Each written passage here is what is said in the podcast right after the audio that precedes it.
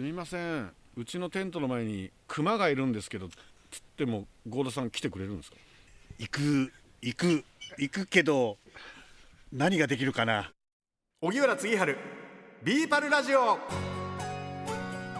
こんにちは荻原次春です。え今日の話題は何ですか？今日はですね、えー北川キャンピングベースの利用者の安全安心のための取り組みについて伺ってまいりましたお話は合田支配人です。合田さん、はい。安心安全なキャンプライフのために何か新たな取り組みをされてるんですって？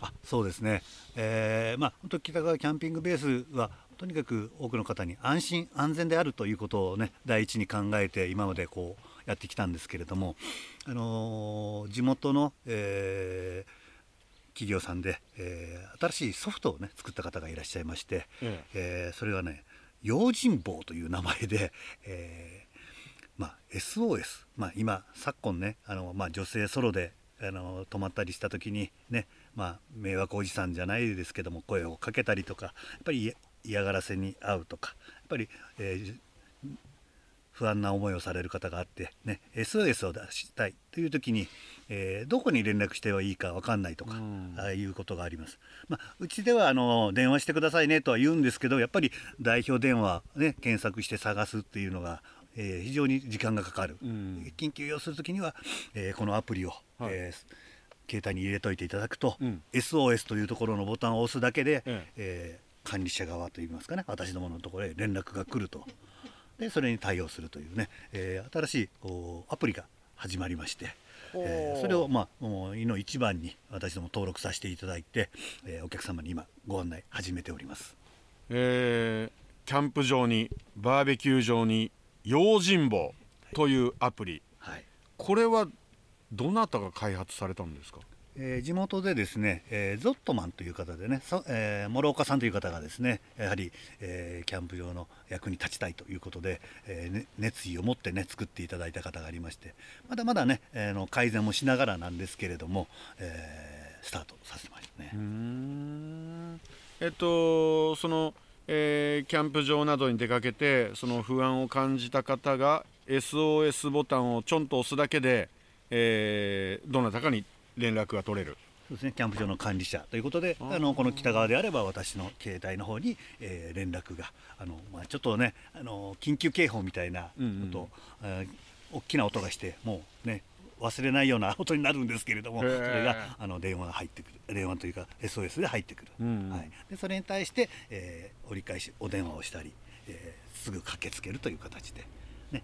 でまあ、一つは一番大きなその本当にもう緊急を要する、ねうんえー時に SOS をあとはもう一つね、あのまあまあ、クレームという表現にはなってるんですけれども、はい。えーまあ、いろんなあのお困りごとですよね、うんうんえーお困りごとがあったら、えーまあ、画像を撮ったりとかメッセージで、ねえー隣がうるさいよとかちょっと動物来ちゃったよとか、へえーなんかいろいろねよ夜、えー管理棟にいない時にね、うんうんうん。えーお困りごとがあった時にこうクレームが言えるというねそういった機能もこれも、えー通報ができるというですね。うん。ですね。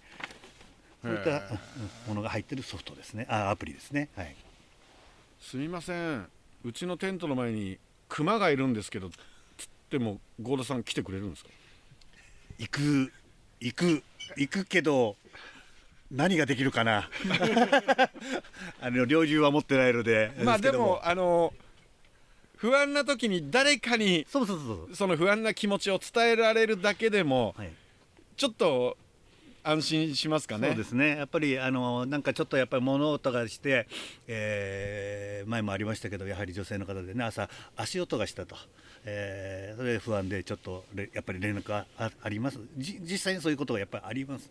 ね、うん、でただこれがあることによって、えー抑止効果というかね、うんうんこのキャンプ場はあのーこういったものを入れてる人がいるんだよと。通報がすぐ簡単にできるよと。なるほど。ということで、まあ、迷惑行為とか、うんうん賑やかになる人たちよの、えーまあ、抑止力になればいいなと。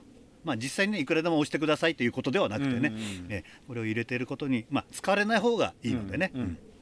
そういうことを、まあえー目指してね、えー用心棒というねアプリをね、えースタートさせました。はい。これじゃああのえっと、北川キャンピングベースではあこの用心棒アプリを導入してるよっていうようななんか告知というか今後なんかどどっかにあれするんですか？あのそうですね。センターハウスで、えー案内してこれを配りながらね登録していただくということをね。うん、まあ、当然強制ではないですけどもね、ううんん。えー入れていただく方が、えーより連絡が、ね、えースムーズにできるということで。でゆくゆくはこの用心棒というアプリはあの他のキャンプ場でも広がっていく、うんうん。うん形になるので、えー一度登録しておくとキャンプ場に行けば、えーそのキャンプ場位置情報で、えーキャンプ場を認識して、えーそこで今度はそ別のキャンプ場であの SOS が出せる。うちだけのものではなくてね、うん。広くどんどん広がっていくという情報なので、あこういうのこういうアプリはこれまであったんですか？これに近いのはあったかも分かりませんけど本当にもう明確でキャンプ場用専用というのはなかなかないんじゃないですかね。だからあの非常にあのいいサービスだなと思って、電話でしてくださいと言って私どもでもお願いしても、えーソフトバンクのユーザーさんだとどうしてもつながりにくかったりしたもんですから、うんえーそれを考えるとやはりこういったアプリでもうダイレクトにトンと連絡来る、えーというのはね非常にいいなと思いまして、うん。えー、いの一番にね、えー参加させてもらいました。青木さん。はい、あのこういった新たなアプリが導入されるということですけど青木さんスタッフとしてこれまでトラブルの対処したとか何かあります？スタッフとしては田川キャンピングベースに来てからはそこまでありませんけれども、うん。やっぱりキャンパーとしていろんなキャンプ場に行ってた時はやっぱり隣の人があの夜中どんちゃん騒ぎをしてて あの私がクレームじゃないですけど言うっていう場面は何回かありました、ああなるほど、はい、よくねやっぱり本人同士でやるとねね。大きなトラブルになりかねないので、うん。それはやっぱりねやめた方がいいのでね。やっぱりこういう一旦あの管理者側、ねはいはいはい。あの方に行って管理者がやっぱりあのうるさいですよっていうのがうん。やっぱり安心だと思うんですよね。ね。うん。直接やった時にはねやっぱり良くないのでね。なるほど。この用心棒アプリ、はい。お金かかるんですか？えー、と利用者はあの無料で登録できます。キャンプ場がか加入するのに、ねえー会費がかかりますけれども、えー利用者はあの無料ですのでもうどんどん、ね、登録していただければいいかと思います。はいということは今後そのあそこのキャンプ場用心棒入ってるから行こっかみたいな流れになっていくかもしれませんよね。時代は変わっていくと思います、うんやはり、まあ、そういうね安心安全を求める方、うんねまあ、いろんなねあのキャンプの志向の方もいらっしゃると思いますけどもやはり安心安全を求める方がいらっしゃいますんで、えー選択肢の中で用心棒が登録しているキャンプ場というね、えー選択肢が出てくる可能性は十分あるかと思います。うん。はい。これこのアプリからあの用心棒を導入してるキャンプ場って検索できるんですか？できます。ああなるほどね、はいえそうですか。こういったそうですね。今その時代に合わせてこういったアプリがあるんですねそうですね。やはりね、お困りの方はね、多いですからね、にキャンプの人気とともに、やはりそういったちょっと、やはり困ったことも起きてますので、これはね、やっぱり改善してなければいけないことだと思いますんでね。はい。えーこの用心棒アプリ、えー僕もチェックしてみますはい。はいぜひ登録をお願いいたします。はい国丸さん昨今のアウトドアブームの陰でさまざまなトラブルが発生しているっていうことらしいんですよ。ね困ったもんですね。うん。で、えー最近はその女性でも一人でキャンプを楽しみたいはい。という方が増えてる中で行ったはいいけれど近くのキャンプサイトにいた男性グループからしつこく食事を誘われたりとか、はいはい。今度一緒にキャンプ行きましょう連絡先交換しましょうよとかっていうことも増えてきてるそうですですからそんな時に誰にこのはい。不安な気持ちを伝えたらいいんだろうっていうところで、えーこの「用心棒」というアプリが開発されて、えーその管理者の方に連絡が行くようになってると。構成の今木村君が出してくれましたスマホに SOS という。これ真ん中を押せピョッと押せばうん、ちゃんとつながってはい。こっちに来てくれるってことですよね。そうですね。うん。まあ、あのキャンプ場にとっては、えーこのアプリを導入したことによって、はい。えーそのトラブルなどの抑止力につながればと、えーいうことですけどあの結構いろいろねその女性のソロキャンパーの嫌がらせだとかその他にも例えばお隣の音がでかいとか、はいはい音楽が鳴りやまないはいはいはい。終わりそうもない飲み会うん。車のドアの開け閉めが多すぎるとか、うん。あとよくあるのが夫婦喧嘩ですって。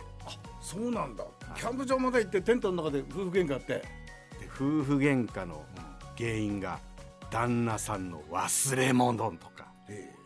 テントの設営に手間取ってるとか。えはいはい。もう無言でテントを設営してるご夫婦とかいらっしゃるんです。せっかく来てんだからな。分かってんでしょだって旦那が不器用だっていうのはね。え そうで喧嘩することないじゃないですか。もう夜通しジャンプしてる荻原次春がいるんですけどもう眠れないんですよという。そうですね。の僕も飲み過ぎには注意しなきゃいけないですけど。やっぱりほら自分で言うのもね結構ためらうんですよ。なかなか言えないですよ。ですね。はい。ですからそういう時のためにこのおアプリ用心棒を使って、えーぜひ皆さん安心安全に。しかも利用者は無料ということなので、はい。一度チェックしてみてください、えーこの番組を Apple Podcast や Spotify でお聞きの方は番組フォローと星5つ評価もお願いします。番組をフォローしていただくと新しいのが更新されたら通知が届きます。荻原次春ビーパルラジオ。お相手は荻原次春と野村国丸でした